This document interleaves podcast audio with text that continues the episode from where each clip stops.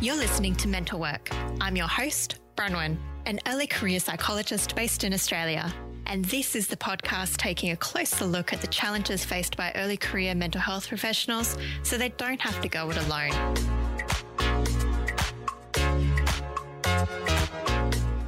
Hello, faithful listeners, and welcome back to Mental Work.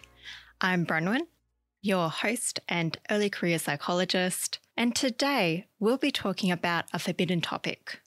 No, it's not sex, it's not religion, it's not vaccinations, it's not politics, it's money. Yes, it's the topic that we all shy away from and nobody talks about and nobody wants to think about. Today, we are looking at it because I'm interested in why we don't talk about it, but I'm also interested in our attitudes towards money as mental health professionals. And I'll start off with this. It's a study that I found, which was conducted in 2015. And what happened in the study is they got a whole bunch of professionals, different professions. They gave them a survey about their financial health. So, financial health is your subjective feelings about how well you're doing financially, and it's also your objective financial standing. One of the professionals in that survey were, of course, mental health professionals. They found that when compared to financial advisors, mental health professionals are more likely to try to avoid thinking about money, avoid looking at their financial statements, and to try to forget their financial situation. They say that their study provides further evidence that mental health professionals are at financial risk Specifically, when compared to other professions, the results showed that mental health professionals were significantly less likely to report good global financial health, including paying off their credit cards each month, having money set aside for emergencies, having a budget, having adequate insurance, feeling comfortable with their financial status, being confident with their financial knowledge, and having adequate investment strategies to reach their financial goals. Pretty much, mental health professionals are really povo in the area of financial knowledge. And this is really bad because money allows us to buy goods and services, to live our lives, to be able to buy stuff from other people, to be able to give stuff to other people. We've got this huge area that we're avoiding as mental health professionals. And I'm interested where that comes from. And the angle I'd like to take from this episode is looking at the angle of how our attitude plays a role in why we are so financially avoidant. When we are training we don't really talk about finances, but it's not uncommon to be told or to be implicitly told that money is unimportant or that we shouldn't get into this profession with the idea of making money. If we wanted to be in this profession to make money, then we'd be better off being a lawyer or a doctor. We're also kind of laden with this attitude that having interest in money, like asking them how much you are going to be paid or showing interest in higher earning jobs within the mental health profession is somehow greedy, selfish, or impure. And if you don't realize these attitudes in yourself, they're things that I've learned totally. They're things that I totally bought into. And I was like, oh, I shouldn't talk about money. But now I have a completely opposite attitude to that. And I'm going to take you through how I started out with that attitude of thinking that money was selfish and impure and they should just help as many people as possible and be this renegade activist who does everything without a care or concern from my own financial situation to somebody who's quite realistic now. And I'm like, yeah, I got to earn the monies um, in order to make a living.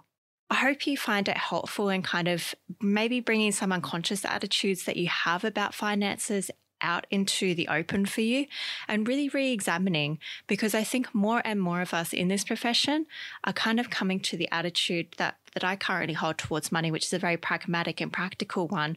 And I think that's a good thing.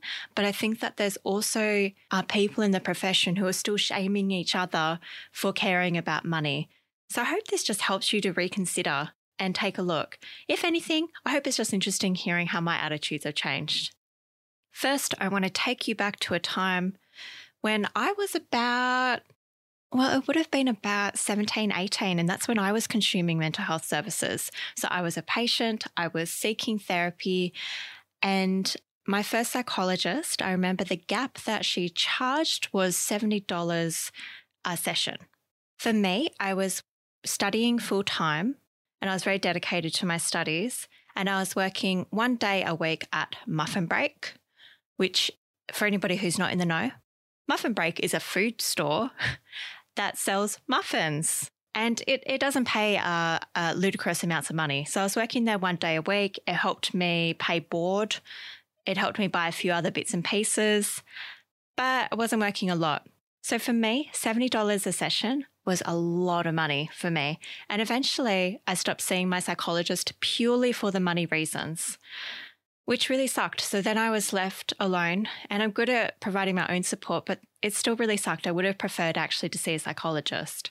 So, fast forward a few years, and I'm delivering mental health talks to schools, and I'm a volunteer for a large mental health organization doing that.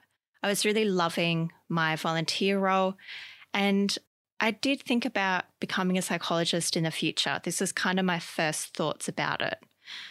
And I remember saying to my fellow volunteers, I was like, I'm not going to be like those psychologists who charge a lot of money. I'm going to be an affordable psychologist.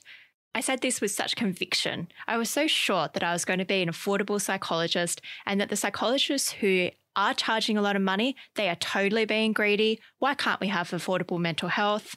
This sucks. I carried that attitude with me. I was like, I'm going to be this affordable psychologist so that when I actually got registered what I was telling people just before I opened my private practice was, oh, I'm going to be a bulk billing psychologist. Send me all your bulk bills. And thank goodness nobody listened to me when I said that.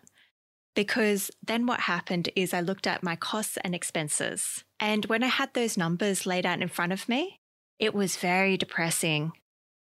If I had taken into account just bulk billing clients. So that means Medicare covering the cost of the session and paying me $88 per hour per client.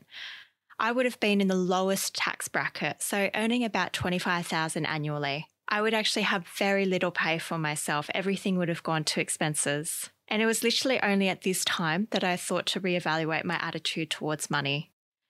Prior to that, I wasn't even telling people that I was going to bulk bill actually by that point because of this renegade activist. It was, I would say that's probably like maybe 55% of the reason why I wanted to bulk bill. But the 45% was actually fear of money and fear that I was being greedy and that I wanted to value my services. And I thought that that was bad. So, I guess wrapping up this experience for you, it would be that these kind of unconscious attitudes we have towards money, and even our conscious ones in my case, really did me a disservice in the end because I was willing to undervalue my services so much that I wouldn't have had any money to support myself. Why do we need money? Like I said at the start, to support ourselves, but also invest in the future of our business. So when people say to us, we didn't get in this, in this business for money, we got in it to help people.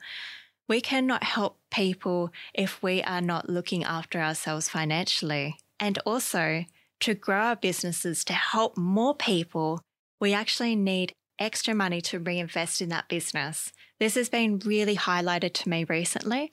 I've been looking for a commercial lease so I can actually expand my psychology practice so that I can see more people and so that I can help more people. Guess what you have to put in a commercial lease? You have to put your finances down. And imagine if I was going for a commercial lease that was say like 28,000 a year. And I put down on the lease, I'm earning $25,000 a year that's not going to look that great. I'm not going to get the lease. So, what I need to do is actually earn more money so that I can put it down on the lease, so that I can get that lease, so that then I can help more people and expand my business that way. So, I guess what I'm trying to say to you is reconsider your attitudes towards money and what we've learned from people who have gone before us. I tend to think of attitudes like this sometimes. Sometimes I think when I hear things from other people, I think, who is this story conveniencing? Who is this story benefiting? So if somebody is telling me you didn't get into this profession for money, I'm like, who is that story benefiting? One way to look at it is that it's benefiting the person saying that because by saying that, they shut down the conversation and they stop me talking about money. So, for example, employers might do that and be like, nope, you need to service the community, you need to extend yourself, you need to work 12 hour days, and we're going to pay you 20,000 a year, but you should be grateful because you're just helping people. the effect of that story is that it shuts down your conversation and makes you feel bad for speaking up for a reasonable pay and a fair pay. Remember as well, we are rarely individuals. We're usually supporting other people. If you're a parent, you're supporting a child. But even if you're just supporting yourself, you're also supporting your future. So remember, you have superannuation as well, and that you want to make sure that you can support yourself into the future. Another takeaway that I'd like you to have a think about is really show yourself the numbers this might be a bit scary for you. It was scary for me. And to be honest, I didn't even set up the initial spreadsheet with the costs and expenses. It was my partner. So really, I just looked at their spreadsheet and they had to do it for me. And I was kind of half covering my eyes, like, uh. But once I looked at the numbers, I was really interested. And it was really good to see it all there. So I would encourage you just do a simple spreadsheet of your costs and expenses. And if it's well below the average pay for a similar mental health professional job on a job searching website like Seek, then you need to go back to the drawing board and consider what it is that you are looking at.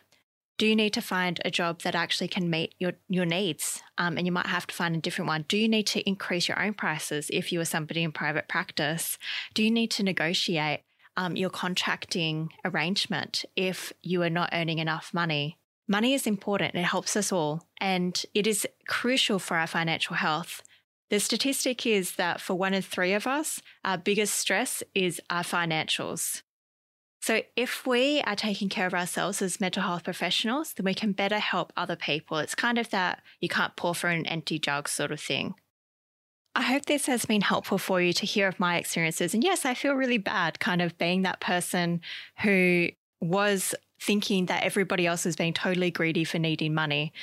At the same time, I also recognize that, of course, we do need more affordable mental health services. Absolutely. However, we can only help the people in front of us. And to do that, we need sustainable finances. If we were part of a national organisation that got millions of funding from the government and were able to help everybody who came through the door, that would be amazing. And if that's part of your value system, then it's fantastic to work for those organizations. I worked for an organization that gave free therapy to anybody who walked in the door, and that was funded by the WA state government.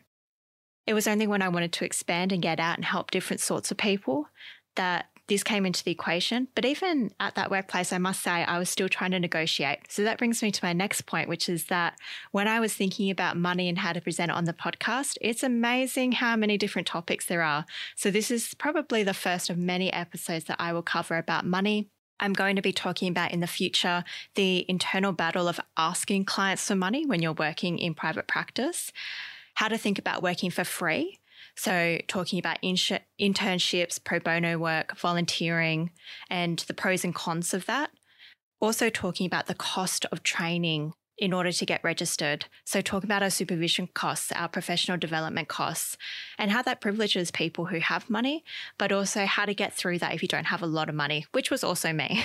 So, I hope that this has been helpful for you. If you are sticking your head in the sand about your finances, maybe rip off the band aid, have a look, do the spreadsheet, write it down on a notepad, write down your expenses and what your desired income is, and have a look at it. Reconsider what you want to do next. Don't be that financially avoidant mental health professional in the study that doesn't have money to pay off their credit card and doesn't set money aside for emergencies. Ah, okay. If you want to be a guest on the podcast, I would love to hear from you. You can email me at mentalworkpodcast at gmail.com. And until next time, thanks and see you later. Thanks for listening to Mental Work, the podcast for early career mental health professionals. If you're loving the show and don't want to miss an episode, press subscribe on your podcast listening app. And if you enjoyed this episode or any of our previous ones, leave us a rating and review on iTunes and Spotify. What topics would you enjoy hearing us talk about on the show? We'd love to hear from you. Email us your suggestions at mentalworkpodcast at gmail.com. Have a good one and see you next time.